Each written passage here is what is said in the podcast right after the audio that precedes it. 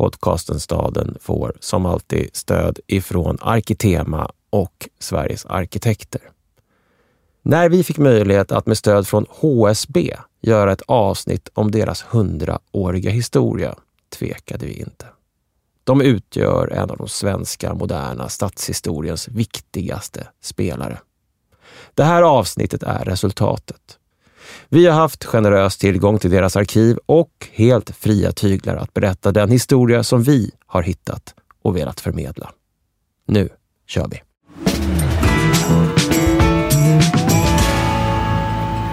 Cyklar man över Västerbron i Stockholm eller närmar sig Riddarholmen med en båt över Riddarfjärden och fäster blicken högt upp på skärgårdsbergen som omger sjön. Där uppe finns inte längre några kyrkor eller slott av gammal stil utan där tronar två stora bostadsområden på bägge sidor om Riddarfjärdens inlopp. Kvarteret Diamanten på Kungsklippan och kvarteret Marmorn på Skinnarviksbergen. Planerade och utförda av HSB på 1930-talet. Två stora palatsliknande bostadsområden speglande varandra. Mm. Det är märkligt med vilken självklarhet som de tar plats där. Mm. På var sin sida om Stockholms stadshus som har rests bara några år tidigare. Och eh, i Dagens Nyheter 1933 kan man läsa om Kungsklippan att man planerar 800 eldstäder i skyskrapor av betong. Och man utfärdar ett löfte om att inom området också ordna en butik som kan tillhandahålla färdiglagad varm mat för de familjer som flyttar in. Mm. Det sägs att ingenting är starkare än en idé vars stund har kommit. Och HSB var så en gång, så stark för att dess idé hade kommit. Varför frågade föreningen. Ska vanliga människor betala ockerhyror till fastighetsägare och spekulerande hyresvärdar när de kan själva bli ägare till sina hem tillsammans med andra? Den här idén kom att materialiseras och förändras och den gemensamma kooperativa idén blev med tiden någonting annat. HSB, som i år fyller 100 år, startade som en marginell spelare, en slags outsider för småfolk och arbetare när bostadsrätten inte ens hade ett ordentligt lagrum och kom att växa. HSB blev en stat i staten och från 1950-talet så tillströmmade hundratusentals nya medlemmar. Ett tecken på att statens bostadspolitik redan då inte fyllde behoven och önskningarna. Idag verkar HSB i en tid då bostadsrätten är den helt dominerande marknadsformen för lägenheter i Sverige. Och HSBs pragmatiska förhållande till förändrade tider gör bolaget till en perfekt spegel av svenska städers förändringar under hundra år. Det här är podcasten Staden. Jag heter Dan Hallemar. Och jag heter Håkan Forsell.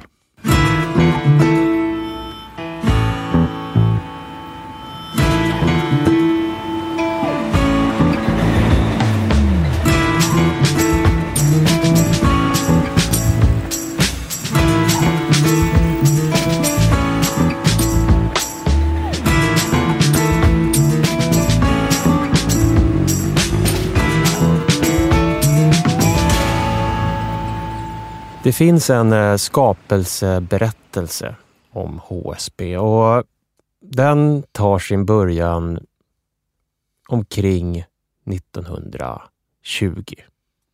Kanske några år tidigare, men vi, vi placerar oss 1920. Mm. Arkitekten Sven Wallander anländer med båt till New York. Han kliver av båten och tar järnvägen in till staden, kliver upp ur underjorden och står stirrande uppåt där skyskraporna försvann i molnen. En stadsbild som han beskriver som omänsklig, underbart vacker och hemsk. Mm. Han är i New York på ett statligt stipendium för att studera byggnadsteknik och byggnadsekonomi, standardisering, arbetsmetoder för att bygga bostäder. Han bor inackorderad hos en skådespelare i New York eh, vars linneförråd består av linnen stulna från olika järnvägsbolag, vilket förvånar honom lite. Eh, och Den redogörelse som han kommer hem med kommer att i tidningarna omskrivas som någonting som kan bli till stor nytta vid en kommande lösning av vårt bostadsproblem. Mm.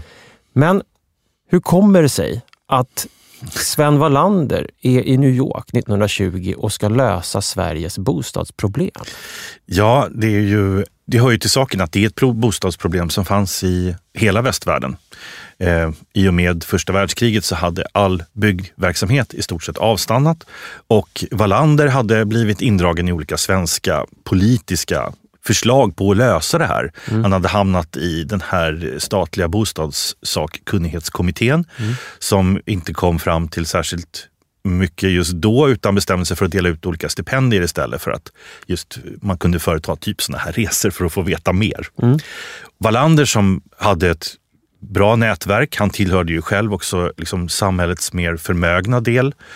Ehm, han fick ett av de här stipendierna och åkte iväg till USA. Han hade ju också dessförinnan fått till ett möte med den dåvarande socialministern. Schotte? Schotte. Det här var direkt efter första världskriget. Och eh, han har en helt radikal idé hur man ska lösa bostadsproblemet i Sverige och i svenska städer. Nämligen socialisera, inlös alla stadsfastigheter i landet mot att staten eh, liksom släpper ut obligationer. Och sen skulle man föra över fastigheterna, fastigheternas förvaltning till hyresgästerna. De skulle ta hand om den, förenas och arbeta för sitt eget boende i kooperativa föreningar. Ja, lätt radikalt att liksom social, köpa in alla stadsfastigheter. Han inser ju att det här är, ja, det är ett utopiskt förslag.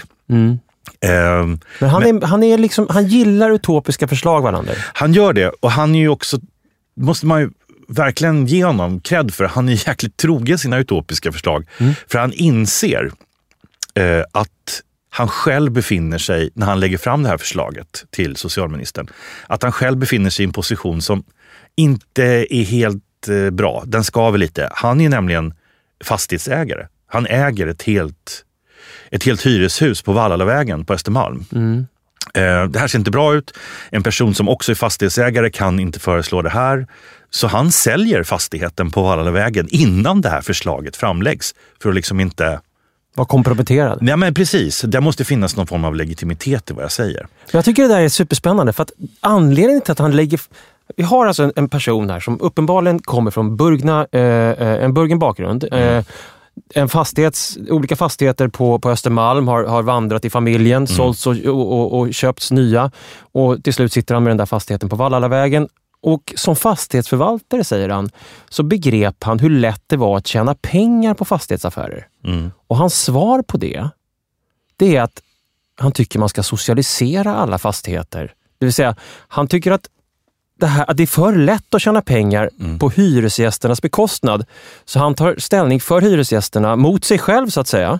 Eh, och tänker att det här, vi får lösa in alla de här fastigheterna. Det här, så här kan vi inte ha det.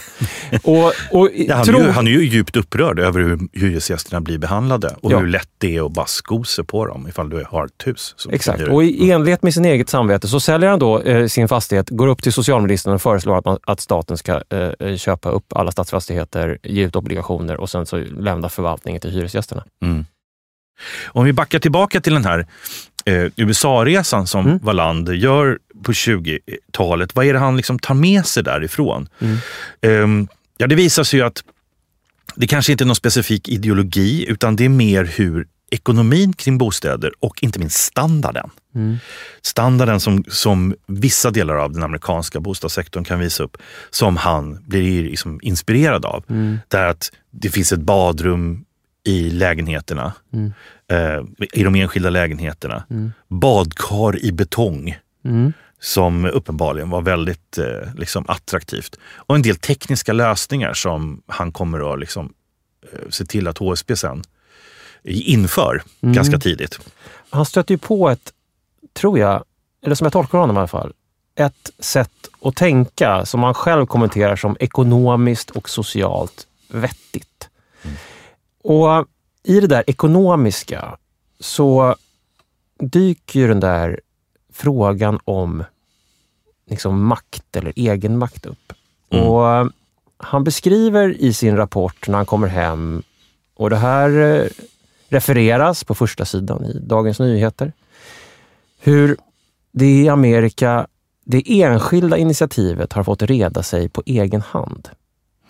Det privatidealismen har ersatt det statliga ingripandet Mm. som på ett för amerikanerna typiskt sätt förenar idealism och ren business. Och eh, Det finns en stark agitation i, i USA vid den här tiden som heter Own your own home-rörelsen. Och Jag tänker på det där med idealism och business. Mm. Den idén Ja. är ju liksom på något sätt fröet i den här skapelseberättelsen om, om HSB. Alltså det där är nog den, en, en röd tråd som kommer att varieras under liksom hela, hela HSB, hela föreningens historia. Man kan ju kanske få för sig som HSB någonting som liksom, enligt mitt sätt att se det i alla fall alltid har funnits i någon svensk samhällsryggrad. En uppfattning om en, en, sån här, en, en institution som alltid har existerat som kanske någonting ursvenskt.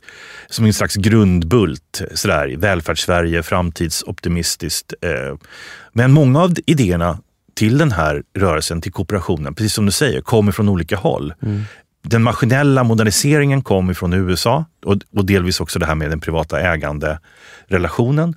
Eh, men sen finns det då det kollektiva och eh, liksom en kollektiv service med barnstugor och inrättningar, tvättstugor och allt möjligt annat som tog intryck ifrån Europa, kanske till och med från, ganska, ganska konkret ifrån Röda vin under mellankrigstiden. Alltså Karl Marxhoff nämns eh, åtskilliga gånger som ett förebild med såna generösa dagis på en stor bostadsgård och sådär. Så det är liksom, den här dubbelheten kommer att komma tillbaka till hela tiden. Dels den, den eh, privata äganderättens liksom, linje och den kooperativa gemensamma delandets linje. Som eh, ja, ibland eh, inte är helt lätt att förena. Nej, men om man ska kika på, liksom, du, du nämnde inledningsvis det här att en, en idé hittar sin tid. Mm. Eh, där, den liksom är, som, där, den kan, där HSB hittar sin tid, där den kan slå rot. Mm. Och om man tittar då på Sverige eh, kring 1915, 1916, så då kan man kliva in i en liksom församlingar på Södermalm i Stockholm där 600 människor vräks Mm. årligen från sina bostäder för att de inte har råd att bo kvar, för att hyressättningen är helt fri. Mm. Hy- Hyresvärdarna kan sätta vilka hyror de vill, skicka ut folk på gatorna. Eh, vilket leder till att eh, riksdagen 1917 med en bred majoritet röstar fram en hyresstegringslag och besittningsrätt Mm. för hyresgästerna. Eh, för att garantera liksom, och trygga deras liksom, besittningsrätt. Saken var den att det där tycker man inte behövs längre 1923. Mm. Så då, mitt under en ganska kraftig lågkonjunktur, så tar man bort de här krisåtgärderna, som man kallar dem för, och tar bort hyresstegringslagen och Mm. besittningsrätten. Och just i den där vad man säga, statens velighet, statens osäkerhet, ska man ingripa, ska man inte ingripa? Där, där finns det ju två eh, spelare som tar ledningen helt Mm. enkelt i det här. Och Det är ju Hyresgästföreningen som har börjat jobba under 1910-talet och HSB eh, som kliver in i det där, den där luckan, det där utrymmet. Ja, precis. Det är ju, och det är den föreningen, alltså att Sven Wallander uppvaktar Hyresgästföreningen med en idé om att starta en sparkassa och bygga för eh, medlemmarna. Mm. Eh, Det, det är, och det är därför också som eh, HS, HSB är ju en förkortning av Hyresgästernas sparkasse och byggnadsförening. Mm. Det där eh, är en inte helt oviktig historisk detalj så att säga för att förstå HSB. 1923, samma år precis som du säger som hyresstegringslagen avskaffas och hyresgästerna blev extremt utsatta igen för orimliga hyreshöjningar och vräkningar.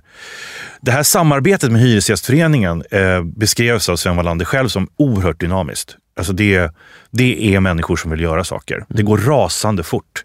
De första husen som är fyra stycken grupperade på två platser, eh, är färdiga redan ett år senare, 1924. Eh, ett eh, bostadsområde på Kungsholmen och ett på Södermalm i Stockholm. Och medlemsantalet ökar stadigt mm. och projekten växer. I tidningen Byggmästaren så skrev Wallander 1927 att familjer som är medlemmar i HSB, de erhålla lägenheter på en till två rum. Några andra lägenhetstyper bygger vi nu icke. Av Stockholms invånare bor nämligen för närvarande 75 procent i dessa storlekstyper. Mm. Alltså man, man vill inte utöka på något sätt eh, per se liksom, ytan som människor bodde på. Men man ville ge dem en möjlighet att bestämma över sitt boende. Mm. Eh, och man fick en del hjälp av staden. Man fick en del fördelaktiga lån, något som HSB också var oerhört tacksamma för. Man hade ibland inledningsvis svårt att få till krediterna. Så, så mycket så att den där fastigheten som jag pratade om på Vallalavägen som Wallander köpte, den tryckte ju han in i HSB som en grundplåt för att man skulle liksom få igång verksamheten. Och han uh, tryckte in den sen? Alltså pengarna? Ja, som, pengarna som ja, han fick ifrån ja. den. De åkte in i HSB. Ja. Så det var mycket hans personliga, alltså personliga projekt också naturligtvis? Alltså det kände man verkligen. Ja. Och det känner man historiskt också. Han dyker upp överallt. I all, i, alltså det, han är lite grann, upplever jag det, som Ingvar Kamprad i Ikea. Han, mm. han, han, är liksom i, han dyker upp på lagret i någon, med någon skruvmutter. Liksom. Det, det, Han är liksom genomsyrar hela, hela företaget. Men jag tänker på det här med, med, det finns ju då naturligtvis en social vision mm. om detta. Eh, men det finns också en business mm. som måste skapas. Han måste hitta, Wallander, han måste hitta en, en eh, ekonomisk modell för att få kooperativa byggföretag att, att, att fungera. För att, att kooperationer har byggt hus, det har man ju gjort i 50 år i Sverige nästan. Alltså, ja, 1880-talet i alla fall. Det kan ha varit eh, små eh, grupper inom som hamnarbetare eller snickare mm. i Göteborg som har gått ihop och byggt ett landshövdinghus tillsammans som man äger tillsammans.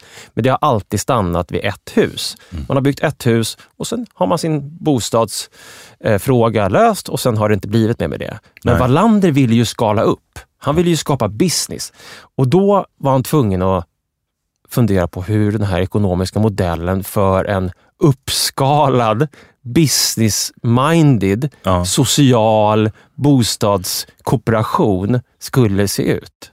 Ja, hur knäckte han nöten då? ja, alltså hans idé, hans liksom företagsidé var ju att han insåg att den här, som han uttryckte, de bromsande krafterna som fanns, att man bara byggde ett hus, de krafterna måste neutraliseras. För att folk som har sitt på det torra vill inte ta risker för andra bostadslösa. Ja, det. Så det handlar om att minska riskerna för att bygga ett hus till och ett mm. hus till och ett hus till. Man är liksom altruistisk i en kooperation ända fram tills man får sin lägenhet. Exakt. Då blir man egoistisk. Exakt. och det var det där han försökte då, eh, på något sätt eh, eh, koppla sig förbi. Och då gjorde han det genom att skilja på eh, byggandet och förvaltningen. Mm. Så att han startar flera eh, bolag inom HSB helt enkelt. Så att man har ett bolag som handlar, tar hand om byggandet, det som kostar väldigt mycket pengar, där man måste investera mycket pengar. Eh, och så har man ett som tar hand om förvaltningen, vilket är hyresgästerna själva eller bostadsrättsinnehavarna själva som förvaltar sina egna bostäder. Mm. Och På så sätt kan pengarna liksom föras från medlemmar in i byggandet och, och så kan kan man bygga nya bostäder mm. med hjälp av att ha en del av företaget som bygger nya bostäder. Mm. Så att man behöver inte riska som eh, nybliven bostadsrättsägare eh, när det byggs ett nytt hus. För de pengarna finns liksom i den byggande delen av okay. företaget. Ja. Och Den här konstruktionen gjorde då att man kunde skala upp och börja bygga liksom, kvarteret Marmorn uppe på Skinnarviksberget och, mm. och upp, högst uppe på Kungsklippan. Producera mm. mastodontprojekt och utopiska projekt som kvarteret Färjan på Kungsholmen också som var ett av de här första vinliknande med de sto en stor bostadsgård med automatiserad mattpiskning, radio, telekommunikation och sopnedkast och, och, och, innovationer som så, så, att säga blev synonymt med, med det som HSB börjar göra i den här uppskalningen. Vi ska strax prata lite grann om just den här, eh, den här vitt förgrenade, hur liksom HSB sipprar in som en spor i alla möjliga olika verksamheter och mm. samhällsfunktioner. Men jag måste stanna lite grann bara vid en sak som både du och jag uppfattade som jätteintressant. Vi har ju liksom tillbringat tid i arkiv nu och det är ju bland det roligaste vi vet. Mm. Eh, och det är ju rätt den här första tidens, den här skapelsemytens tidens retorik. Mm. Alltså hur man lanserar sig själva. Mm. Och det är så uppenbart att HSB måste ha en fiende. Mm. Det räcker inte med, med att bara vara sådär, vi är schyssta mot våra medlemmar och bygger bra bostäder, utan vi har en fiende som vi vill bekämpa. Mm. Så den första retoriken är ju liksom hela tiden, eh, vi måste bort ifrån egoism och spekulation. Mm. Och så underbygger man det här egoismen och spekulationen i den privata fastighetssektorn med en mängd statistik och grafer och eh, dramatiska bilder över hur dyrt och utsatt det är att hyra en lägenhet mm. i en mm. stad av en privat hyresvärd och mm. hur enormt fördelaktigt det är liksom, att kliva in som medlem i HSB. Mm. och betala en insats och så liksom ha ett, någon form av ägandetrygghet. Det där, det där är så spännande tycker jag, för att vi befinner oss i en tid, också återigen att befinna sig i en tid där det man gör kan slå rot. Det här är ju revolutionernas tid. Mm. Det är eh, de stora eh, revolutionerna i, i Ryssland, men det är också oro för revolutioner över hela världen. Det är arbetarrörelsens framväxt. Det är helt naturligt att använda sig av ord som profit, ocker, egoism.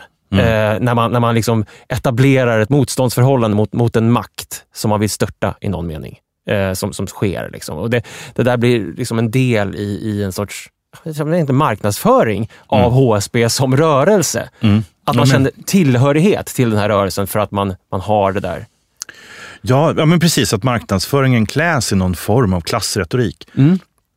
Någon form av klassretorik. Det är liksom kanske inte helt klart hur starkt politisk den är. Den, har, den har lite andra liksom, färgningar. Mm. Men när jag nu satt här på eh, Centrum för näringslivshistoria och liksom gick igenom många av de här pamfletterna och reklambroschyrerna och sådär och liksom de korta tilltalet till varför, varför ska ni bli medlemmar i HSB? Mm. Jo, för att ni för att det här är, liksom, eh, det är, ett, det är ett samhällsideal. Mm. Så kom jag att tänka på Per Albin Hanssons folkhemstal som inte är långt borta. Det hålls ju 1927. Och helt plötsligt så ge, jag läste igen, genljuder av någon besläktad världsbild som HSB också framhåller. Per Albin Hansson målar ju upp bilder av herre och tjänare, egoism och brist på samarbete. Mm. Allt det här är liksom samhällets ondska. Mm. Och istället ska samhället bli som ett stort hem, ett medborgarhem, ett folkhem där man liksom sköter sig själva som en familj. Mm. Och det här är ju, här, har Per Albin kikat på HSBs liksom, material här i början på 20-talet och tagit någon inspiration av det? HSB byggde ju faktiskt hem och hade den här ambitionen att göra det på ett solidariskt och jämlikt sätt. Mm. Eh, ja, man snackade ju inte bara om det, utan det var ju riktiga folkhem mm. som man eh, liksom såg till att uppföra. Ja, men det där är någonting som vi kommer återkomma till genom de här hundra åren. Mm att det tycks som att HSB med jämna mellanrum går en stat före staten, så att säga. De, mm. de, de, de går före staten. Mm. De, de, de gör saker, de hittar ett språk, de hittar en idé som, som liksom ligger några år framför det som staten sen kommer att göra. Och När det gäller det här språket och att det är en del av en marknads marknadsföring att någon spindoktor på HSB 1923 har sagt att många pratar om profit nu, många pratar om ocker nu. Jag tror vi ska liksom annektera det här, det här liksom språket. Mm. Det kan ju låta cyniskt och det gör det ju också, men jag menar, förstå mig rätt. Man, man vill växa.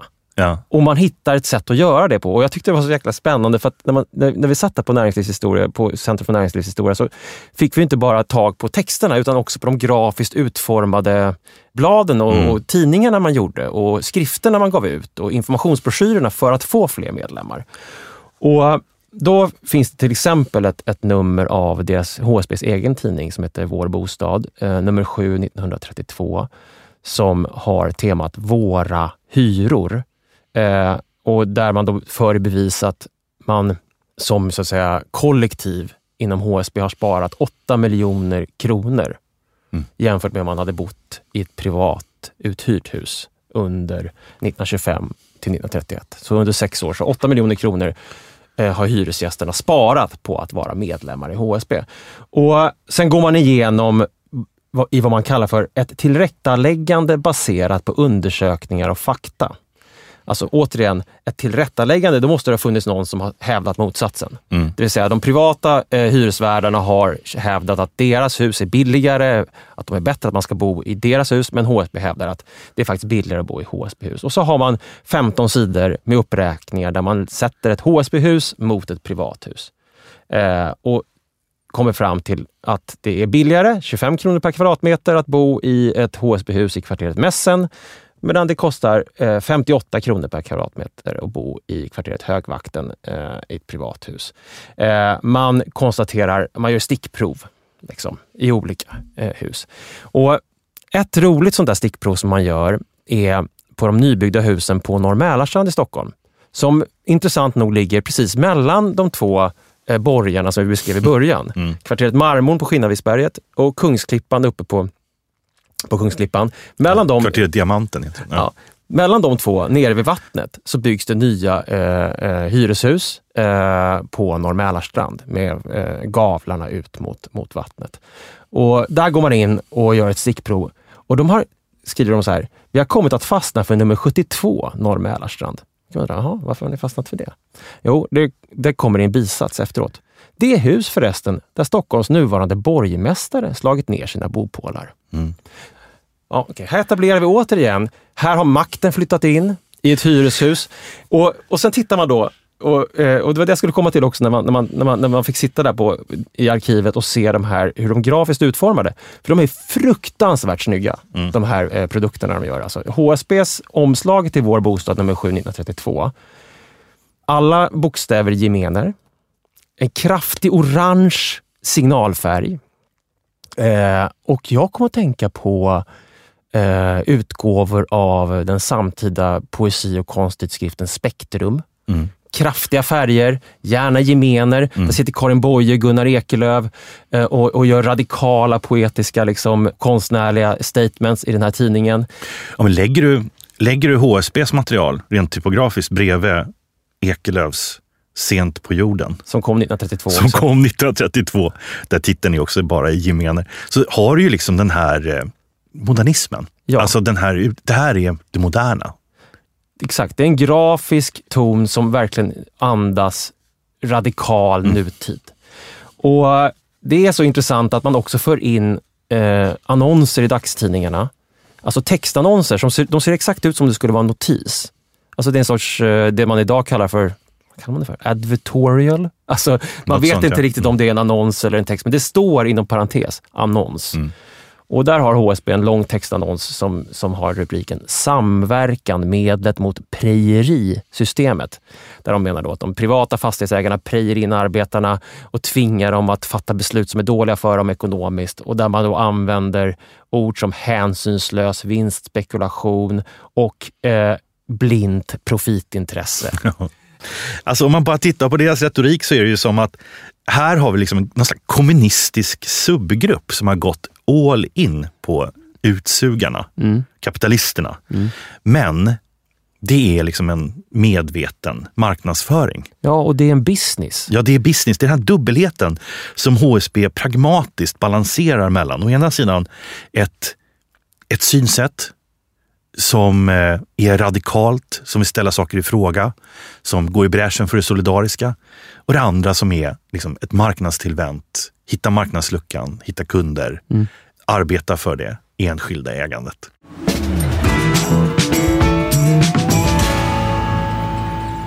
Det har blivit dags för del två i det som är vårt samarbete med Villeroy och Bosch. En i år 275-årig porslinstillverkare av badkar och badrumsmöbler. I början av 1900-talet går teknikutvecklingen fort inom keramik och porslinsindustrin. Nya material upptäcks. På Villeroy och Bosch har man börjat arbeta med nya porslinsmaterial som är hårdare än de gamla. Material där vatten vatten inte tränger in som i de tidigare lerorna. Nu blir det lättare att göra tvättställ och badkar som håller vattnet ordentligt på plats. Nu kan badrumsmöblerna flytta in i bostäderna som vilka möbler som helst. Och det här det kommer till användning när de nya städerna växer. 1905 har bara 2 procent av bostäderna i svenska städer badrum. Badrumsfrågan blir en av det tidiga 1900-talets debattfrågor. Skulle man verkligen lägga pengar på att bygga in badrum i nya arbetarbostäder? Sedan år 2000 så äger Villeroy och Boch också porslinstillverkaren Gustavsberg och med det köpet blev man en del av en svensk framgångssaga inom just badrumsporslin under 1900-talet. I Sverige blev det i stor utsträckning Gustavsberg som svarade ja på frågan om man skulle bygga in badrum i nya arbetarbostäder. Man hade målet att skapa ett bättre samhälle genom en genomtänkt industridesign som också gärna fick vara snygg.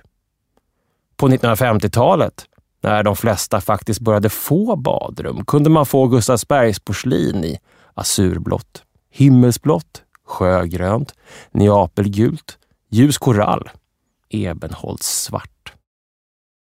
Det här kan man se i utställningen Badrum för alla på Porslinsmuseet i Gustavsberg fram till april 2024.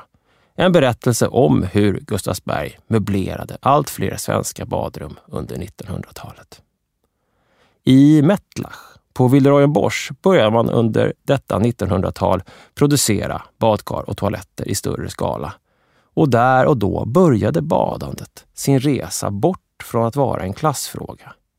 Man kan nog till och med tala om en demokratisering av badandet. Och som synes var det i material och industridesign som allting började. Och där befinner vi oss fortfarande när Villeroy Boch fyller 275 år och fortsatt producerar såväl möbler för badrum som badkar.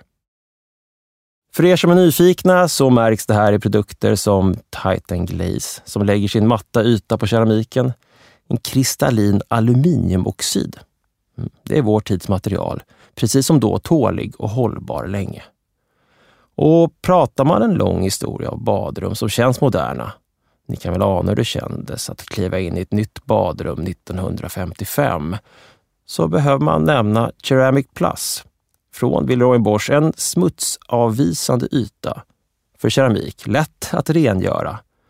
Alla karaktärer som stod på annonsaffischerna i Porslinsmuseets utställning om badrum skulle definitivt ha älskat det.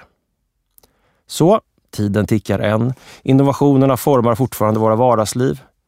När det nya sintrade, täta sanitetsporslinet kom i början av 1900-talet var det, som han skrev, det bästa den moderna tekniken kunde åstadkomma.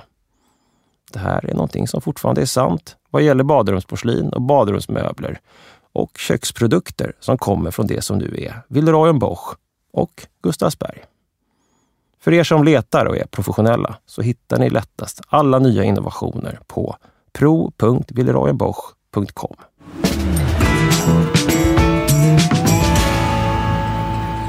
Den eh, 1 mars 1939 skriver Sven Wallander ett brev till husmödrarna i HSB-hushållen. Och inte i egenskap av arkitekt eller någon sorts chef för HSB utan egenskap av representant för Hyresgästernas tvättmedelsfabrik AB. Mm -hmm. Han skriver så här. Hyresgästernas tvättmedelsfabrik utsläppte hösten 1938 i marknaden ett nytt tvättmedel i form av lättlöddrande tvålflingor. Dessa tvålflingor har ytterligare förbättrats genom att nya specialmaskiner installerats och förnämligare råvaror kommit till användning varför vi vågar påstå att ett mer effektivt och lättlöddrande tvättmedel knappast förekommer i marknaden. Han skriver också vidare. Detta är också ett specialtvättmedel för våra moderna tvättmaskiner. Man går ju bräschen för liksom den tekniska utvecklingen. Mm. Vi också installerar liksom moderna fina tvättmaskiner. Istället för kanske parkettgolv så har man liksom rejäla tvättstugor. Mm. Och som sådant är det här tvättmedlet påbjudet i HSB-husen för att förhindra att olika tvättmedel kommer till användning i tvättmaskinerna då härigenom utfällningar bildas som fastnar på tvättkläderna och bildar små gråaktiga sega fläckar, vilka är svåra att avlägsna. Detta obehag bortfaller helt då HSBs eget tvättmedel användes. Ja, det där, det där låter ju bra. Ja. Fram tills att man blir kontaktad av polisen. Ja, eh, HSB går ju ut hårt mot sina eh, medlemmar och sina boenden med att det här är det tvättmedel som ni får använda i våra tvättmaskiner, för annars kommer ni förstöra dem. Mm. Eh, detta framgår också av annonser i, i eh, dess egen tidning, Vår bostad. Då. Eh, och så kommer det då ett brev ifrån Svenska Annonsörers Förening eh, till Kriminalpolisen. Eh, där eh, den här föreningen då eh, meddelar att det har kommit till deras kännedom att HSBs tvättmedel säljs och det görs reklam för dem och det framhålls att bara deras tvättmedel kan användas i HSB-husen. Och eh, De beskriver då det som jag har citerat, att för att motivera det här så gör man gällande att andra tvättmedel förstör maskinerna. Det här har ju förvirrat de andra producenterna av tvättmedel såklart, för de förstår inte riktigt varför. Eh, så att eh, Svenska Annonsörers förening har eh, bilagt ett utlåtande från Statens provningsanstalt. Och I det utlåtandet framgår att varken Persil eller någon av de andra granskande eh, medlen synes under normala förhållanden alls angripa materialet i tvättmaskinerna. Så här tycks det som att HSB liksom i sin vilja att sälja sitt eget tvättmedel till sina husmödrar är ute lite i eh, vad ska man säga, en gråzon vad det gäller eh, marknadsföring.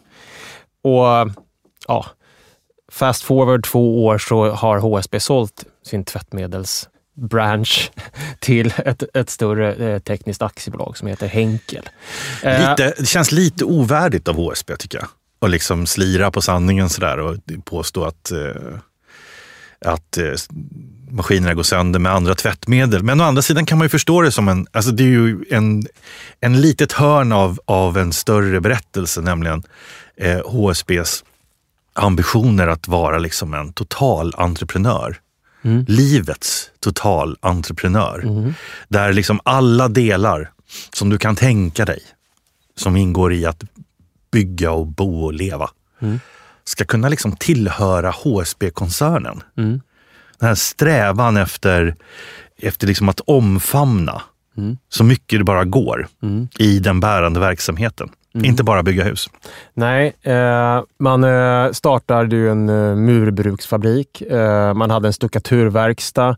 Man köpte ett marmorbrott i Kolmården för att trygga behovet av marmor till liksom portar, och trappor och fönsterbänkar. Man har, eh, Grön marmor? Grön marmor, kolmårdsmarmor. Eh, och man öppnade en egen möbelaffär för att, eh, alltså hyresgästernas eh, eh möbelaffär. I... En persiennfabrik hade man och med tiden biografer och banker. Eh, och eh, en del av patenterna som Wallander och HSB hade tillskansat sig gick liksom åt, där kunde man använda liksom, överskottet från patenten till att eh, investera ja. i andra verksamheter. Till exempel var ju HSB först med sopnedkast. Det var ju en patent som mm. man hade tidigt.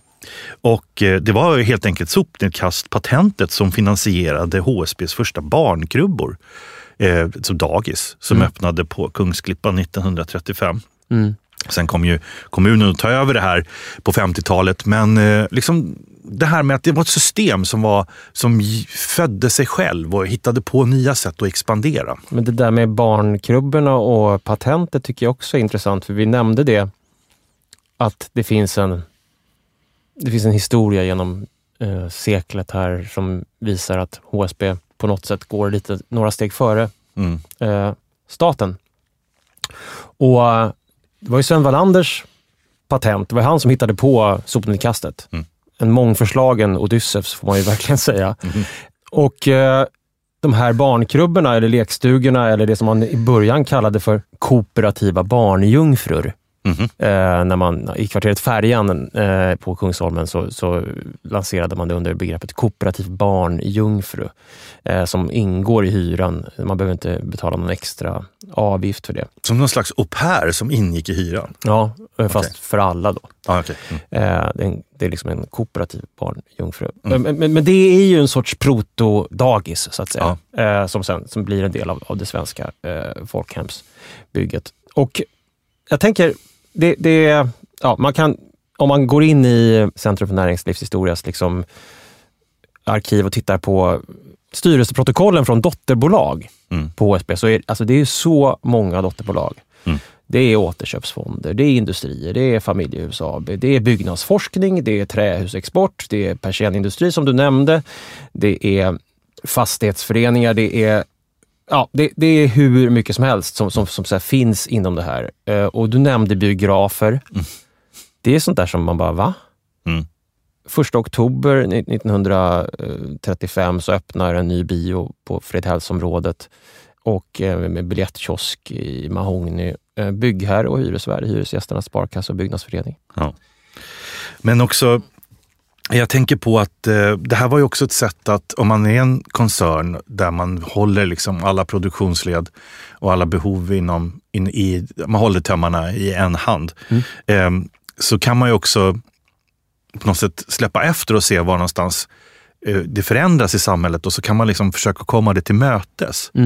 För väldigt viktigt för HSBs liksom expansion var ju deras egna snickerifabriker. Just det. Eh, de liksom var ju någonstans stommen i vad man, vad man byggde naturligtvis, men också vad man kunde möjliggöra för nya typer av projekt. Eh, Så när man redan tidigt igen började inse att det fanns en stor efterfrågan på småhus under mellankrigstiden, så har ju HSB fingret i luften och liksom just låter snickerifabriker liksom vinkla in sig även mot den typen av boende. Så Därefter så har man ju då en verksamhet i mitten på 1900-talet som inte bara är mot eh, flerbostadshus. Nej. Man eh, har ju en, man startar en egna hemsavdelning 1936. Ja. Eh, tar fram 14 modeller för småstugor 1937. Köper Borohus anläggning i Landsbro eh, för att rationalisera produktionen av liksom, byggsatser för självbyggeri, egna hem, småstugor. Eh, och då kan eh, försäljningsspråket ändras lite grann.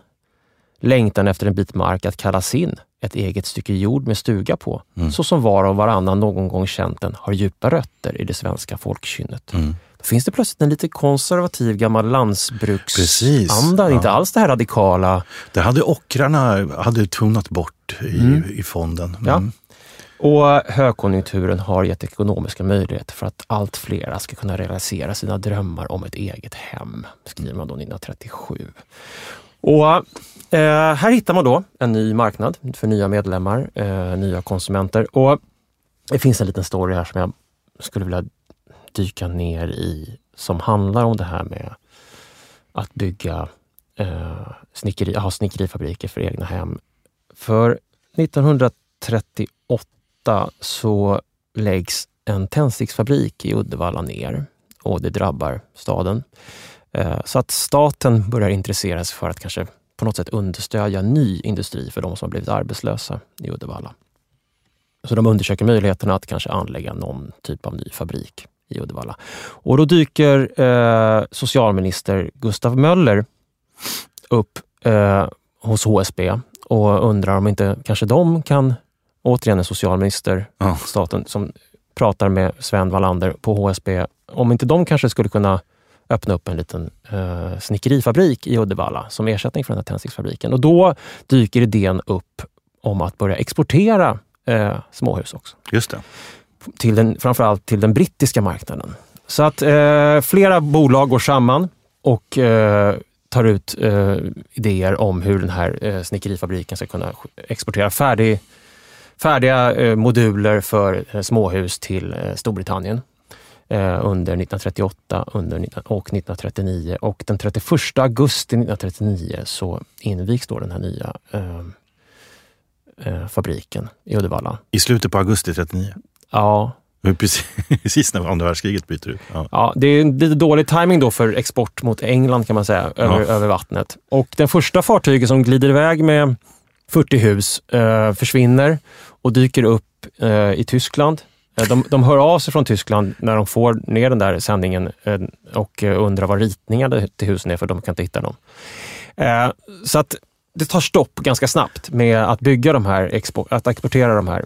Men man börjar istället få eh, beställningar från svenska försvaret och eh, kan börja liksom producera förläggningsbaracker, flygangarer, militärgarage i den här fabriken eh, under 1939. ja, man ställer om liksom till annan produktion. Ja. Men sen kommer en intressant beställning eh, 1940 från Tyskland eller från den svenska staten. Det här- är inte riktigt klarlagt. Det här är ett forskningsområde som vi kan Mm, kasta ut där ute. Att någon får gärna gräva vidare i det här. Men eh, någon gång under 1940 i alla fall så får den här fabriken i Uddevalla uppdraget att börja bygga eh, båtar. De här T-balkarna som man har använt för att bygga hus lämpar sig tydligen också för att bygga eh, lastfartyg. Och eh, det är nämligen så att den tyska ockupationsmakten har eh, gått in då i Norge, tagit över två norska fiskfabriker, eh, Frostfilé AS eh, i Bodö och Trondheim. Och eh, de har massor med fiskmiddagar. 25 miljoner fiskmiddagar kan de liksom tillverka på de här Oj, fabrikerna. Det är många. Men de behöver liksom någon hjälp att distribuera de här till tyska soldater och då behöver de lastfartyg. Och plötsligt har då HSB en båtfabrik. ja just det.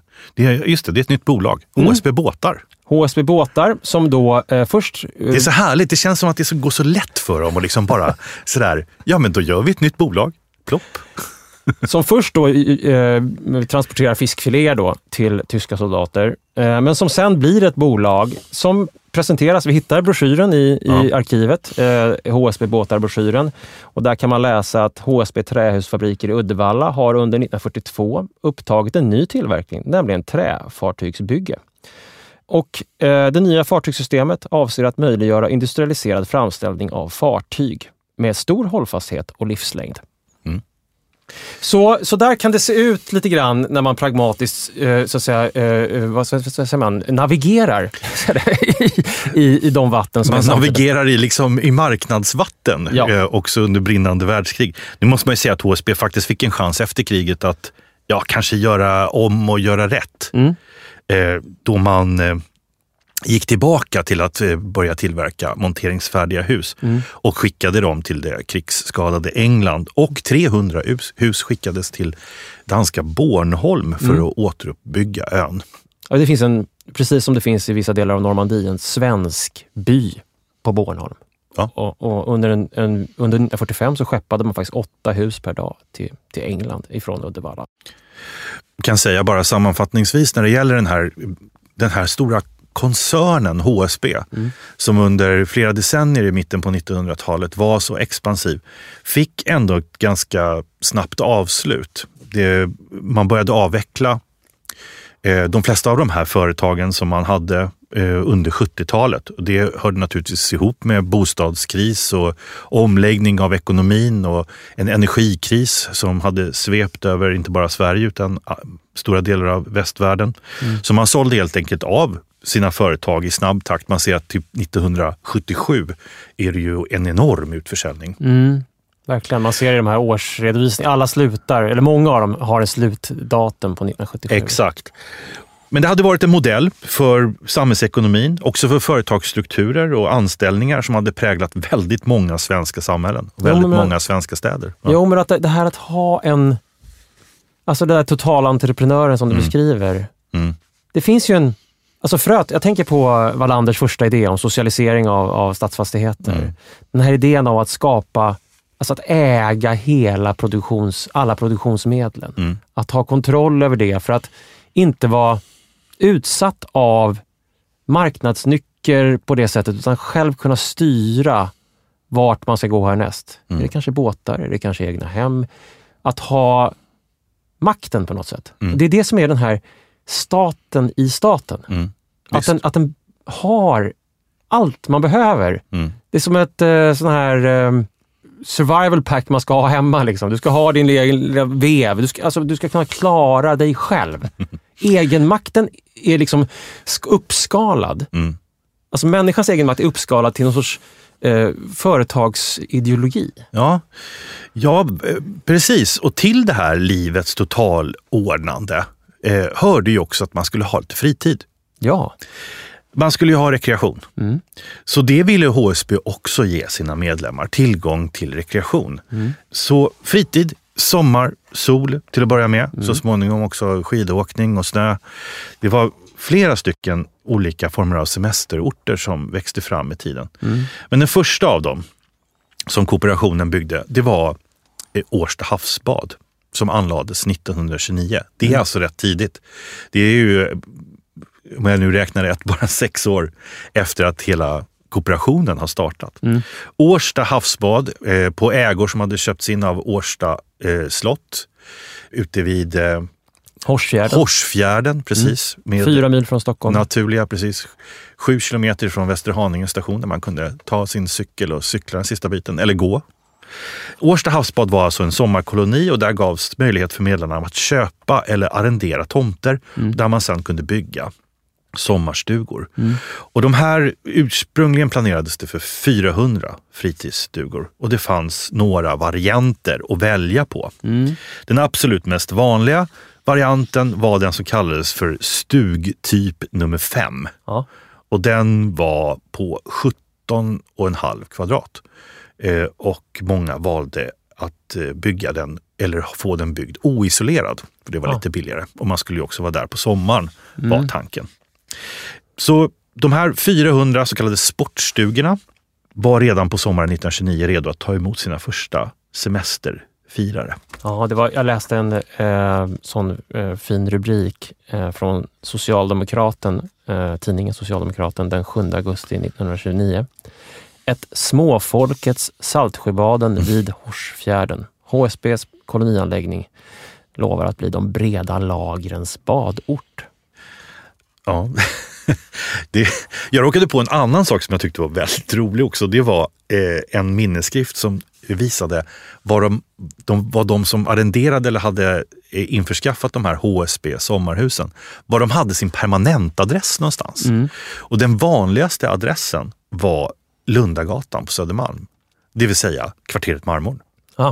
Så att här fanns det ju människor som levde hela sina liv, både på vinter och på sommar, i liksom arrangemang som HSB hade fixat. Man tog sig från sin tvårummare på 38 kvadrat, eh, satte sig på tåget och kom ut till Årsta havsbad i sin stughus typ nummer fem på 17,5 kvadrat och firade sina sommardagar. Några få sommardagar. Det intressanta med det här är ju att liksom typ finns ju inte semester än när de hittar på det här. Nej, är, Det är som liksom, det kom 1938 får ju, eh, får ju Sverige två veckors lagstadgad semester. Men dessförinnan är det där lite oklart.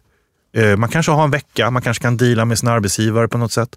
Men själva begreppet semester är ju liksom en, eh, det är inte så etablerat än. Nej, det som eh, HSB, liksom ändamålet som de, alltså strävan som man förstår, som de omnämner, kan man ju läsa i en reklambroschyr, att genom rent sociala insatser medverka till folkhälsans höjande är liksom motivationen. Ja. Eh, lantvistelse, vila, rekreation. Men man gör också en liten distinktion här, vilket jag tyckte var spännande. Eh, man talar om sportstuga som en sorts kontrast mot vad man kallar för sommarnöjets vilstolsideal. Mm. Är, man, man ska inte ut och ligga i en vilstol, utan det är en sportstuga. Det är ett höjande av eh, folkhälsan. Man hänvisar till läkare, hygieniker, socialforskare, försäkringsbolag, socialforskning att möjligheterna för stadsbefolkning till några veckors lantvistelse verkar bra på hälsotillståndet och på livslängden. Ja. Så att här fin- man gör ju nästan en sorts ja, studie som kan ligga till grund för två veckors semester i framtiden. här så att säga. Ja. Och så har man utflykter också, till uh, utflykter hit, för, för all, alla kan få komma hit. Ja, olika typer av sammanslutningar kan få komma dit. Och det är ju uppenbart att man nyttjar, alltså att området blir ju väldigt nyttjat på de långhelger, till exempel påsken. Att man då företar en eh, vandring i den kyliga vårluften ifrån Västerhaninge station, sju kilometer.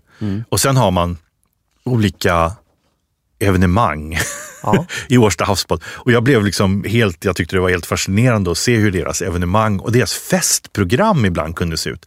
Det är idel fysisk aktivitet. Det är liksom att ha en fest på Årsta havs, HSB och Årsta havsbad, det var, eh, ett program kunde se ut så här ifrån slutet av 30-talet. Eh, det startade med lite pilkastningstävlan. Sen var det dags med trebenslöpning, Potatisplockning för damer. säcklöpning, vattenpolomatch, terränglöpning och simtävlingar. Sen kommer Sven Wallander in och håller ett litet tal och det sjungs av Orfeuskören. Sen är det dags igen för dragkampstävling eh, och eh, eh, hinderlöpning för korpulenta herrar. Det tyckte jag var en intressant. Ja, för de hade säcklöpning för medelfeta herrar. Ja, Så det är lite olika klasser kan man säga. Där. ja precis. Men sen blir det dans. Ja, ring. dans och ringlekar som håller på i evigheter. Jag menar, det här är ju som en... Det, det skulle ju vara helt... Det här är ju som en, som en mellanstadie liksom, eh, idrottsdag med en galen gymnastiklärare som ska hålla igång en. Men också demokratiseringen av föreningslivet. Det finns, eh, det, det kommer upp under eh, 20-talet det som kanske sen ska manifesteras i grannskapsenheterna i de svenska nya grannskapsenheterna som byggs på 40-talet och 50-talet, nämligen att man ska eh, främja föreningslivet. Eh, HSB gör ju vad de kan också eh, direkt för att just ha ett eget föreningsliv inom rörelsen. De har ett teatersällskap eller scensällskap som heter Viljorna. De har fotbollslag, de har ett damhandbollslag, eh, de har körer. eh, De, De har ett löparlag också. Det är upp- uppenbarligen är liksom löparna från Röda bergsområdet i Vasastan väldigt bra. På den här festen på 30-talet så vinner de både lagtävlingen och den individuella tävlingen i terränglöpning. Mm. Röda bergen.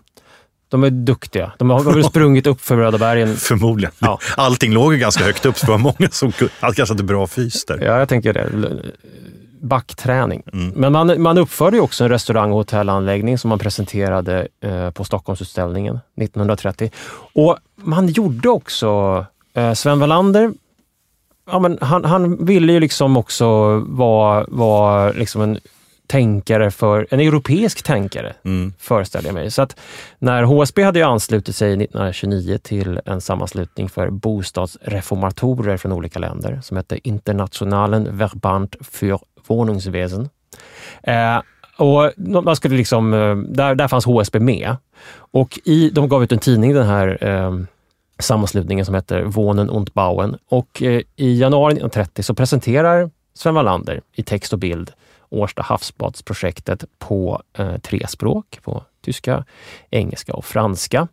Eh, och då det saknade motsvarighet utomlands, skriver man, så kom det bli mycket uppmärksammat. Eh, och där, eh, där, där skriver han om, om vad, vad de har gjort, att de har liksom installerat telefoner, elektriskt ljus, vatten, livsmedelsaffär, hotell och restaurang, idrottsplats, friluftsteater. Det är en liten grannskapsenhet Eh, en liten kooperativ grannskapsenhet i sommarstugeformat eh, där ute helt enkelt. Jag tog faktiskt eh, mig för att åka ut till Årsta havsbaden av de här soliga höstdagarna som vi upplever just nu.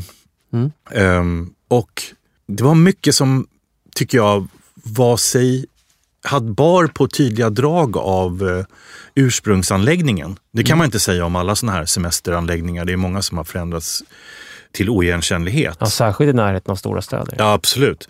Eh, men man kunde fortfarande liksom ana det- den här torganläggningen där det hade funnits olika typer av butiker, restaurang och, och liksom just som du säger, hela den här, den här grannskapsombonade känslan. Och flera av de här väldigt, ursprungligen väldigt små sportstugorna var ju naturligtvis omgjorda. Idag är det ju en övervägande del som eh, använder de här husen permanent. För det är vackert och ligger väldigt nära stan. Men det fanns också en hel del som fortfarande hade liksom någorlunda sina, egna, sina ursprungliga storlekar och liksom den här enkelheten. Kanske hade tillkommit en gäststuga bara på tomten. Eller något sånt där. Eh, Årsta havsbad ökade ju sina sommarbostäder eh, så idag finns det dubbelt så många som ursprungligen planerades, alltså 800. Och eh, på 70-talet så gavs också sommargästerna möjlighet att friköpa sina te- tomter. Mm. Eh, Så nu är det liksom en sån tomtägarförening som, som en samfällighet som har hand om de gemensamma ytorna. Mm. Men det är ju ett väldigt väl vald plats med den här tallskogen ner mot en sandstrand och den öppna vidden. Och man kan förstå att människor som ändå bodde ganska hyfsat på varandra och, och trångt in i stan tyckte det här var en fantastisk möjlighet att få tillbringa några sommardagar vid mm. vattnet. Man förstår att de också...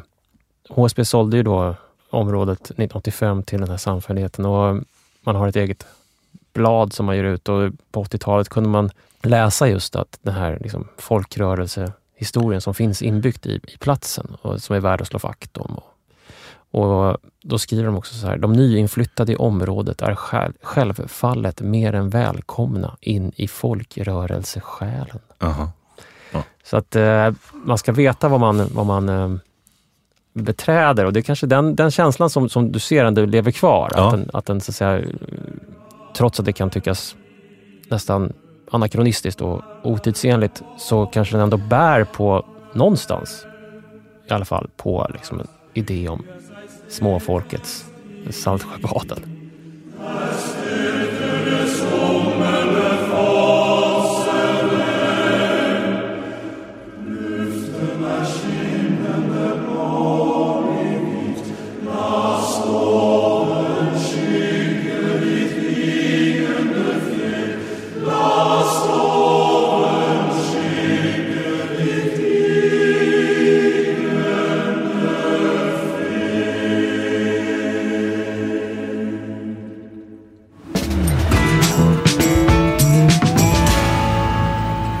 Fick några fotografier tillsänt mig av Kiruna-sonen Kurt Persson mm. eh, på eh, de fastigheter som, som heter Ortdrivaren, eller bostadsföreningen Ortdrivaren i Kiruna. Mm.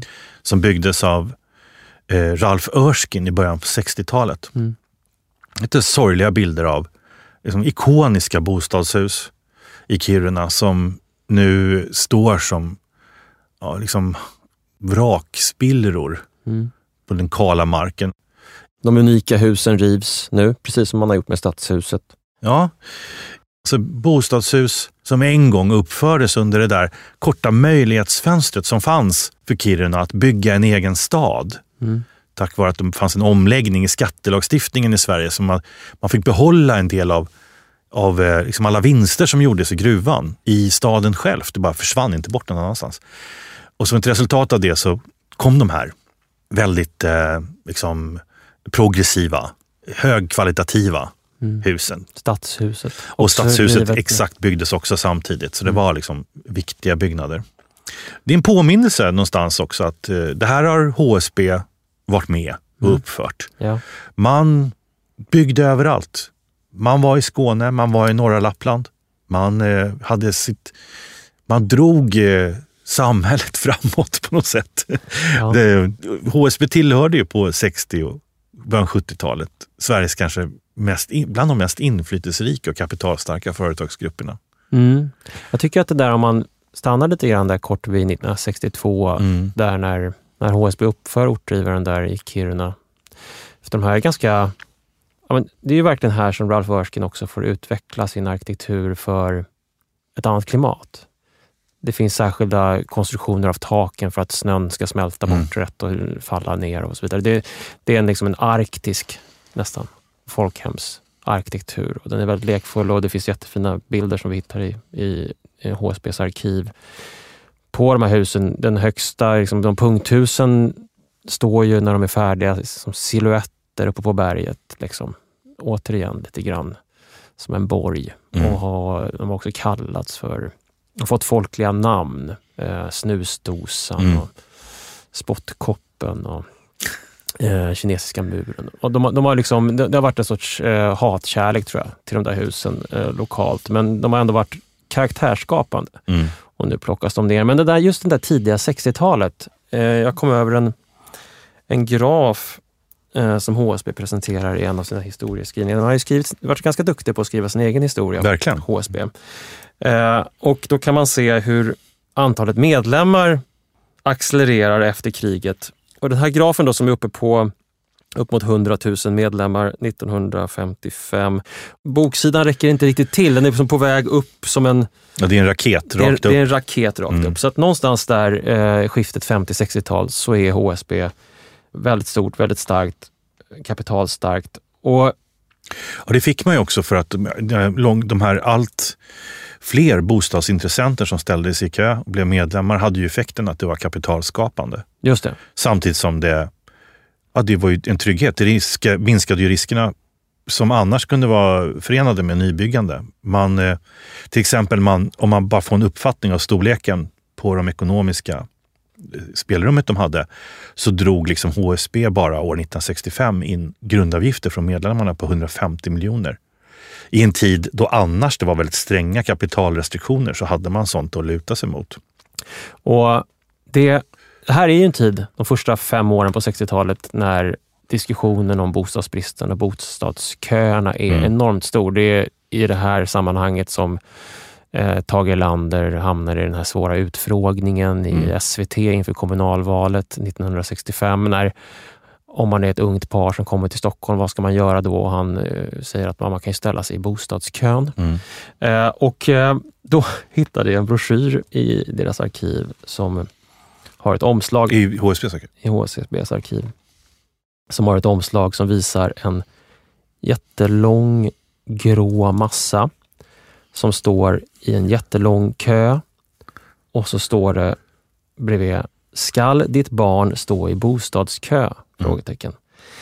Och Ja, fiendebilden liksom vridit sig lite grann. Ja, nu är. Mm. ja, nu är det den här staten som talar om för medborgarna att de ska ställa sig i bostadskö för att få en bostad. Men HSB öppnar då dörren till ett alternativ, nämligen att bli medlem i HSB. Och så har man en annan broschyr där man visar resan till bostadsrätt, heter den broschyren. Det är en tågresa som det illustreras med, så det är, det är en sorts konduktör. Eh, som, som, och den slutar med, med raden När resan är slut öppnas dörren till rätt bostad, det vill säga ägande, bostaden. Ja. Inte bara vilken bostad som helst. Utan.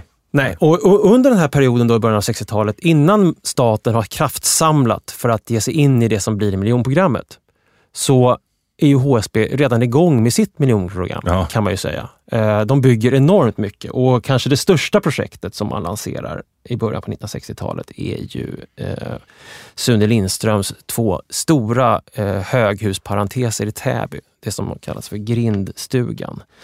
Eh, eller som heter Grindstugan, kvarteret där ute. Och eh, det, det har ju de proportioner som vi ska kunna komma att vänja oss vid under 60-talet i eh, det som blir miljonprogrammet. Absolut. Men planeras och byggs innan det som en sorts ansats, en sorts frö till det, eh, det som ska komma. Mm. Så att det, jag, tyck, jag fick en intressant bild av en kontrafaktisk historieskrivning Mm. om ett ägandets miljonprogram. Ja. Ja, det är lätt att få det när man sätter sig in lite grann i det här. Eh, Det finns ju alla möjligheter faktiskt att det skulle kunna ta en annan vändning. Mm. Eh, innan så att säga, staten bestämmer sig för att liksom göra en, den här stora satsningen och ge allmännyttan eh, vissa privilegier, eh, vissa företräden på marknaden. Så, så har ju HSB, inte minst som du pekade på den här grafen, där medlemmarna bara pekar rakt upp i skyn, är liksom, har ju anträtt en väg att bli Mm. kanske en modell för hur man skulle kunna bo. Precis. HSB försvarade ju ägandet, i alla fall ett typ av ägande. Mm. Ett ägande med förhinder och förbehåll kanske man ska säga, eh, återkommande. Men Wallander utvecklade vid, vid ett tillfälle den här HSBs filosofi, om man skulle kunna säga det, som ändå just är väldigt pragmatisk.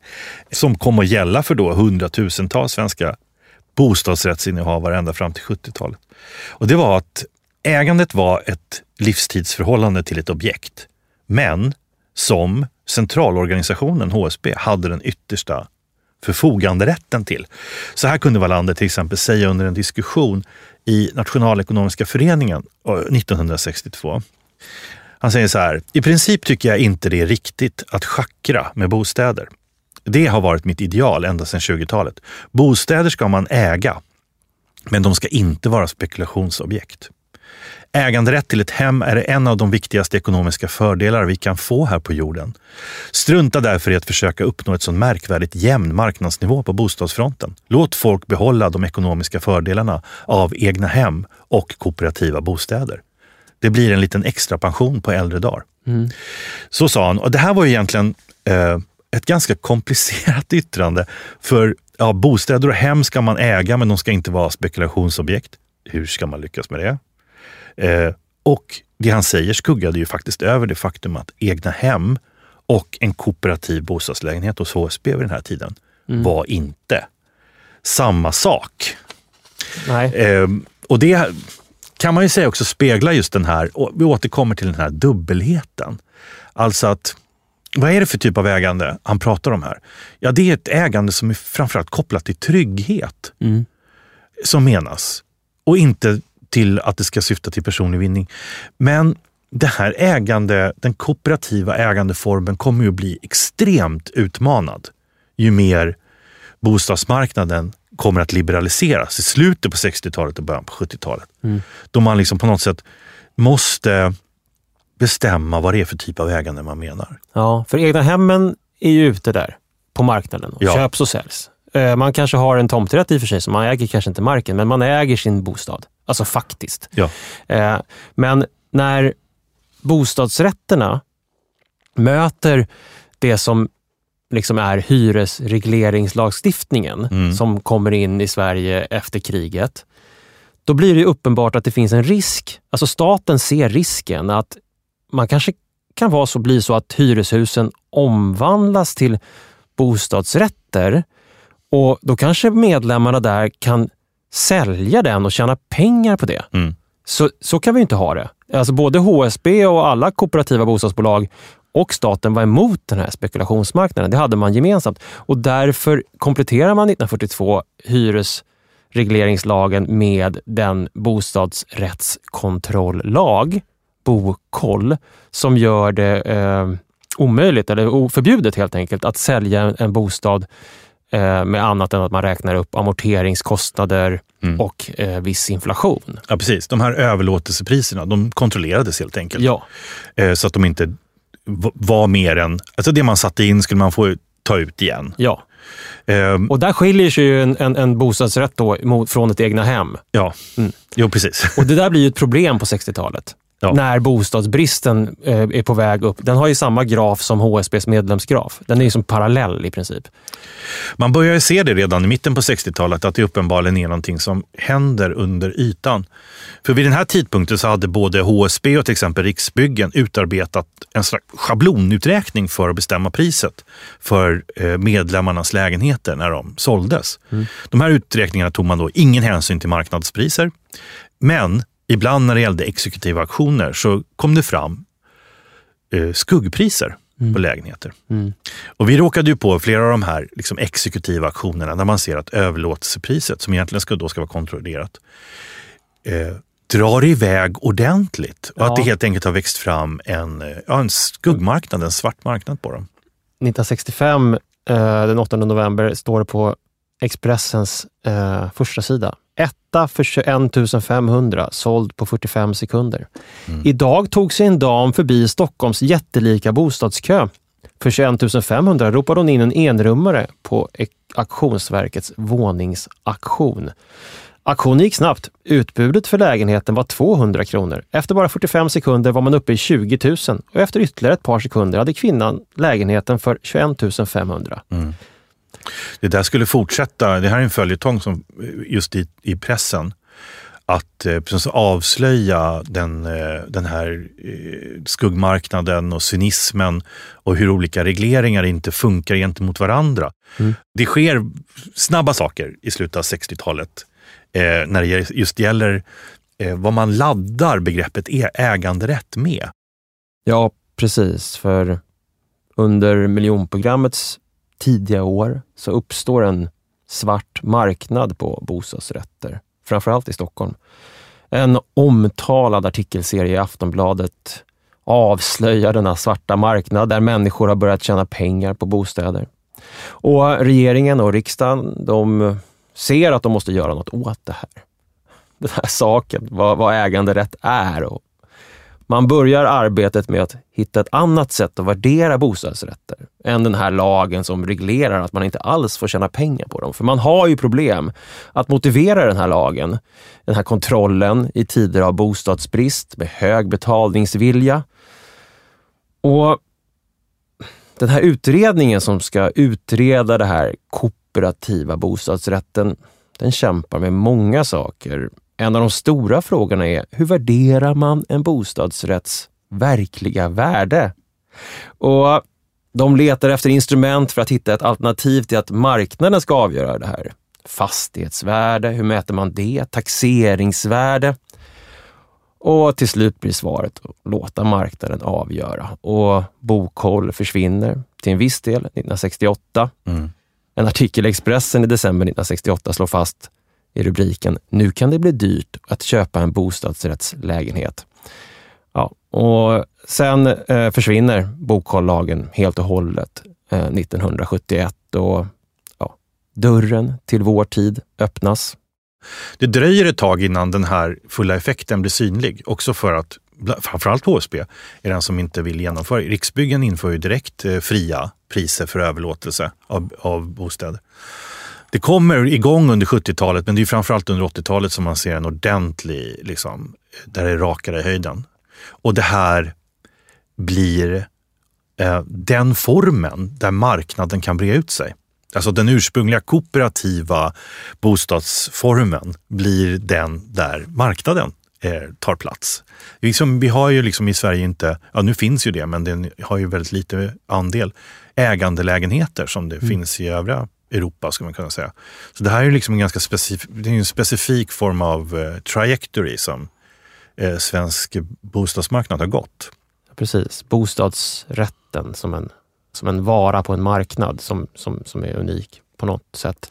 Och att det tar sin början, tänker jag, 1968, eh, samma år som, eh, som Sven Wallander dör. Mm. kan ju ses som något symboltyngt. Något tar slut. ja, något tar slut. Framförallt så blir det ju en klyvning. Alltså det, det, från den stunden så har, finns det ju formellt en del av bostadsmarknaden som är, som är liberaliserad. Och det är kontor och bostadsrätter. Och så finns det en som är mer reglerad och det har med hyresrätten att göra. Men ska vi kort gå över till en annan typ av vändning i samhällsutvecklingen för, som också berättar en annan story om HSB. Vilket eh, är väldigt intressant för det liksom understödjer ju vår tes här om den extremt pragmatiska organisation som vi nu pratar om. Eh, en pragmatism får jag ändå skjuta in bara. Ja. En pragmatism som hela tiden, återigen säger jag det, hela tiden gör att man hamnar lite framför samhället. Lite ja. före. Ja. Och det tycker jag ändå är intressant. För det är inte en pragmatism som är reaktiv, utan den är på något sätt den, den är proaktiv. Den, den, ja. den, vet ungefär, den har fingret, ett blött finger i luften. Ja, precis. Den har både ett blött finger i luften och lutar sig lite grann framåt mot ja. vinden.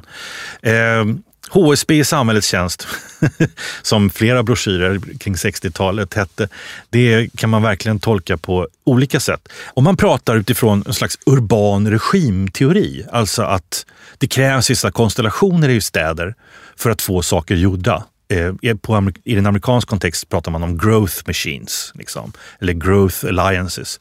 Det att folk lierar sig tillsammans för att uppnå Politiken något. måste liera sig med någon form av stark organisatör eller aktör. Det kan mm. också vara en stark familj, till exempel industrifamilj, eh, för att få saker gjorda. Mm. Och i många städer i Sverige så har liksom HSB varit dominerande i att ingå i denna urbana regim. Mm. I andra städer så finns det andra konstellationer. Tord Strömberg, som tyvärr inte lever längre, men som är, var en väldigt bra bostadsforskare.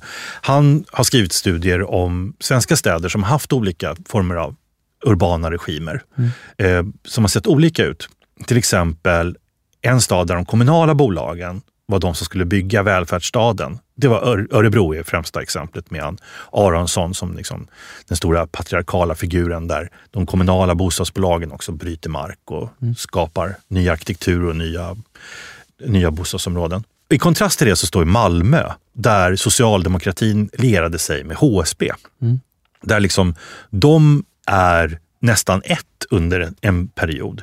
HSB är den som driver utvecklingen och också just lutar sig mot vinden och känner vart hän det ska blåsa. Mm. Eh, och Det här tycker jag är intressant, för egentligen handlar ju det här om fundamentala sätt att se på medborgare, boende och ägande. Alltså sånt som hur ska civilsamhället skötas? Mm. Om kommunen har alla sina bolag eller om man samarbetar med den här formen av kooperativ medborgarorganisation som HSB är.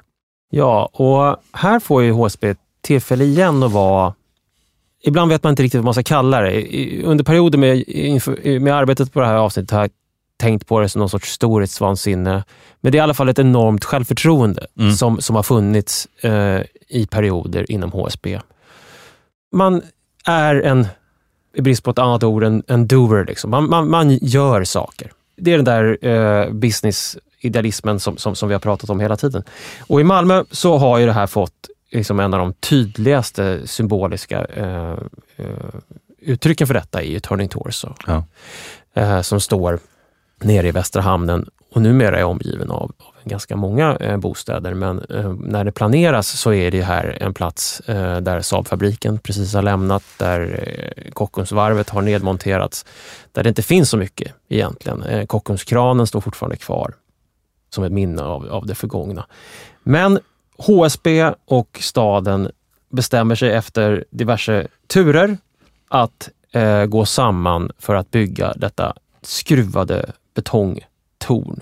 Mm. Eh, det första spadtaget tas 2001. Eh, då räknar man med att det skulle vara klart 2003, men det skulle komma att dröja till 2005. Eh, och när det är klart så kommer det ha kostat 1,6 miljarder. Mm.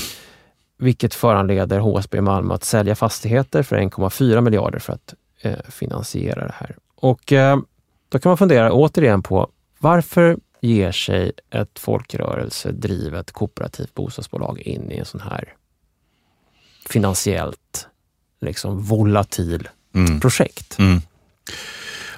Då skulle man ju kunna se det som att det är en det tilltalar en del i HSBs liksom självbild. Mm, jag tror att det är den här impulsen att vara ny. Ja, det är en, vision, det är en visionära. Mm. Han som var VD för eh, HSB Malmö vid den här tidpunkten, Jonny Örbeck, som också fick bära hundhuvudet för att det här gick så vansinnigt, var så vansinnigt dyrt. Mm. Han pratar ju liksom om Turning Torso som en bostadens Formel 1. Mm. Alltså som någon sån här super liksom snabb, eh, trimmad maskin. Mm. För att liksom också som visa upp vad man kan göra för någonting. För det var så han uppenbarligen tolkade det här med bostadens Formel 1. Att man testar ut de nya grejerna i, eh, liksom, i de här te de tekniska spetssammanhangen som mm. sen kan liksom trickle down på något sätt till vanliga HSB-lägenheter eller lägenheter överhuvudtaget, boenden, mm. Eh, som innovationer i som, hushållen. Mm. Men exakt, som att man en gång har eh, haft sopnedkastet eller ja. en, idén om en automatiserad mattpiskare ja. eller en kooperativ barnjungfru. Mm. Eller vad det nu är för någon, någon idé man, man, man har Något haft. Något innovativt ska det vara i alla fall. Någonting innovativt ska finnas i detta. Eh, det, det, tror jag är, det ena, det är den ena sidan av det och den, den är helt eh, korrekt. Sen tror, jag att, men sen tror jag att det också finns en andra sida och den kopplar an till det vi har sagt tidigare. Nämligen, vi måste också ha fingret i luften när det gäller marknaden. Mm. Vilka är de framtida HSB-medlemmarna? Mm. Det kanske inte är de gamla varvsarbetarna. Eh, Uppenbarligen inte i Malmö längre. Nej. I Malmö, eller arbetare överhuvudtaget. Och då tyckte jag att det fanns ett superspännande citat som dök upp innan man hade börjat bygga huset och bara hade, det fanns prospekt på vad det skulle vara för någonting. Så kunde man läsa om det i olika eh, trycksaker som HSB producerade. Och då säger eh, HSB Malmös informationschef Bengt Skånhamre så här. Han är lite förvånad över att HSB-medlemmarna är så intresserade av huset eftersom det inte var ämnat för dem. Han säger så här, vi är lite förvånade över att så många frågar om Calatrava-huset. Vi tror nog inte att medlemmarna som kommer hit är de som ska flytta in i huset. Mm. Det är lite förmätet, tycker jag. Men okej. Okay. Ja, men du vet, du kommer in i där, du, du tittar på de här prospekten och tänker, jag har sparat i HSB sedan 1954 eller 1973. Ja. När, när får jag flytta in? Mm, kanske inte är du som ska flytta in. Uh, mm. Det här med HSBs uh, Turning Torso-projekt i um, Malmö är ju en, blir en lång ekonomisk politisk följetong. Bostadsrätterna kommer så småningom att, att uh, göras om till hyresrätter ja. av ekonomiska skäl. Och fallskärmar löses ut, eh, folk beviljas inte ansvarsfrihet. Det, det, det, det är en karusell och det finns mycket skrivet om det här som vi inte behöver fördjupa oss närmare i. Det som jag tycker är intressant här eh, i, i samband med det vi pratar om, om HSB som, som en eh, i, för, I framkant? I framkanten, som 1962 tar steget mot miljonprogrammet innan staten vet om att den ska göra det. Här finns fröet till butlersamhället. ja, just det. Ja, för det är väl här de introducerar också att det ska finnas en sån här concierge. Ja, i vita handskar med hatt. Ja. Som ska stå i entrén. Det ska finnas en vinkällare.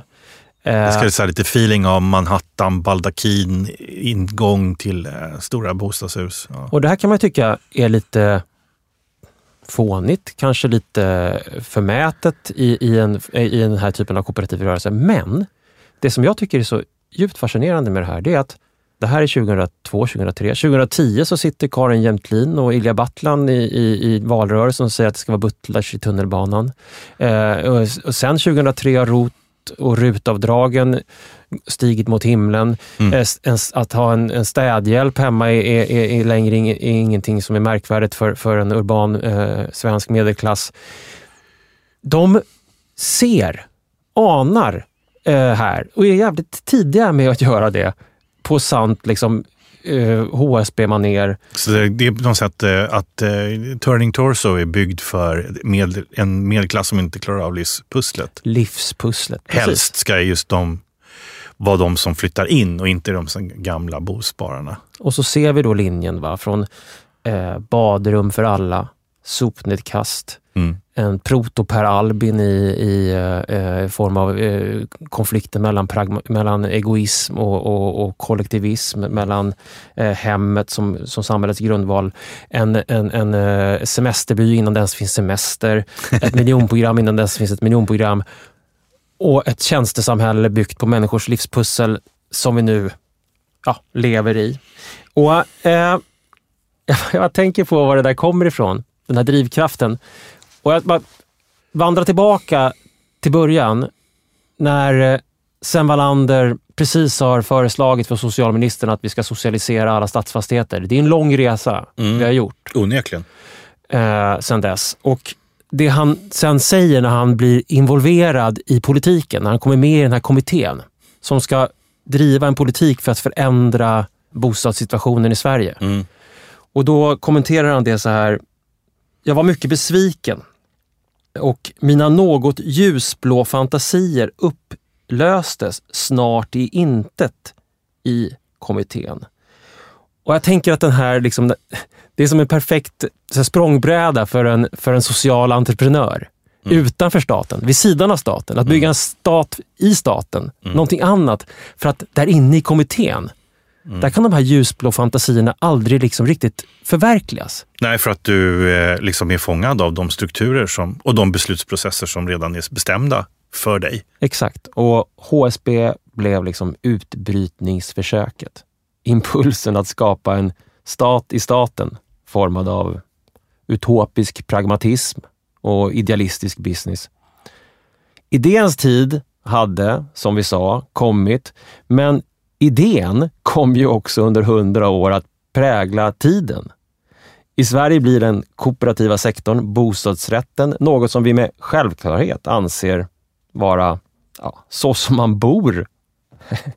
och Det här är en svensk unik bostadsform som en gång började som ett sätt att ge arbetarna egenmakt, som pekade ut ockrare och profitörer på andra sidan, som öppnade moteld med det kollektiva förvaltandet som metod förvissade om nödvändigheten att motverka spekulation mm. och som idag är, som vi vet, något helt annat. Men vi har ju sagt och återkommit till det. Eh, HSB går inte sällan steget före politiken. Och det kanske är så att någon måste gå före politiken till slut, när idéns tid har kommit.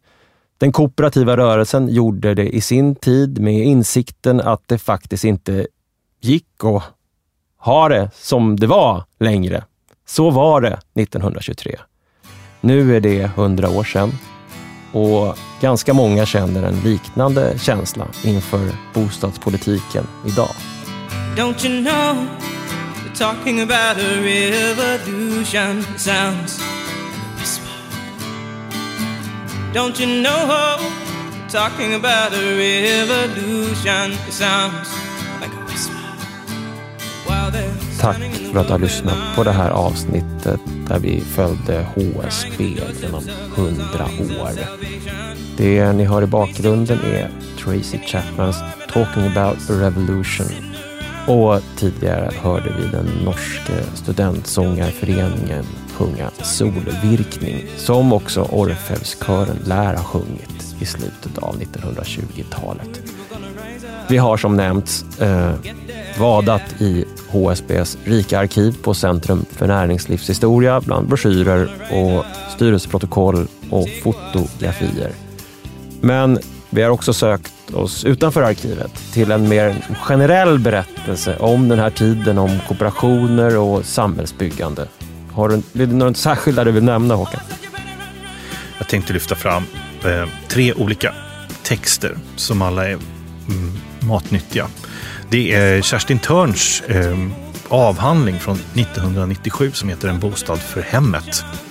Eh, Jan Jörnmark skrev en artikel 2005 som heter Bostadsrätterna, allmännyttan och lagarna. Väldigt intressant genomgång. Och eh, sist men inte minst Jan Rydéns En humanistisk klassicism om de kooperativa bostadsområdena i Stockholm mellan 1915 och 1930 som mer berättar om deras utseende och eh, ja, byggnadstillkomst. Jag kan också rekommendera, om man vill kika närmare på Turning Torso och historien kring det, kan man läsa boken Malmhattanism, skyskrapan i Malmös utveckling av Fredrik Torisson. Podcasten Staden får stöd ifrån Sveriges arkitekter och ifrån Arkitema. Eh, ni kan gärna höra av er till oss på sociala medier. Vi heter Staden Podcast på Instagram, Twitter och vi finns också på Facebook. Jag skulle vilja göra en liten heads-up för en sak som kommer att dyka upp framöver och det är att vi har tygväskor. Jaha, ja det har vi. Mm. Med fint tryck, ett eh, tunnelbanesystem eh, i olika färger med våra olika avsnitt. Ett, en linje för våra temaavsnitt, en linje för våra svenska städer och en linje för våra utländska städer. Och de möts ibland och man kan byta och fantisera om hur man kan resa mellan olika saker. Om man tittar på den där tygkassen. Och så man kan bära saker i tygkassen också. Det kommer dyka upp möjlighet att, att köpa den här på eh, våra sociala medier. Så håll utkik efter det. Podcasten Staden produceras av Beppo ljudproduktion. Tack för att ni lyssnade.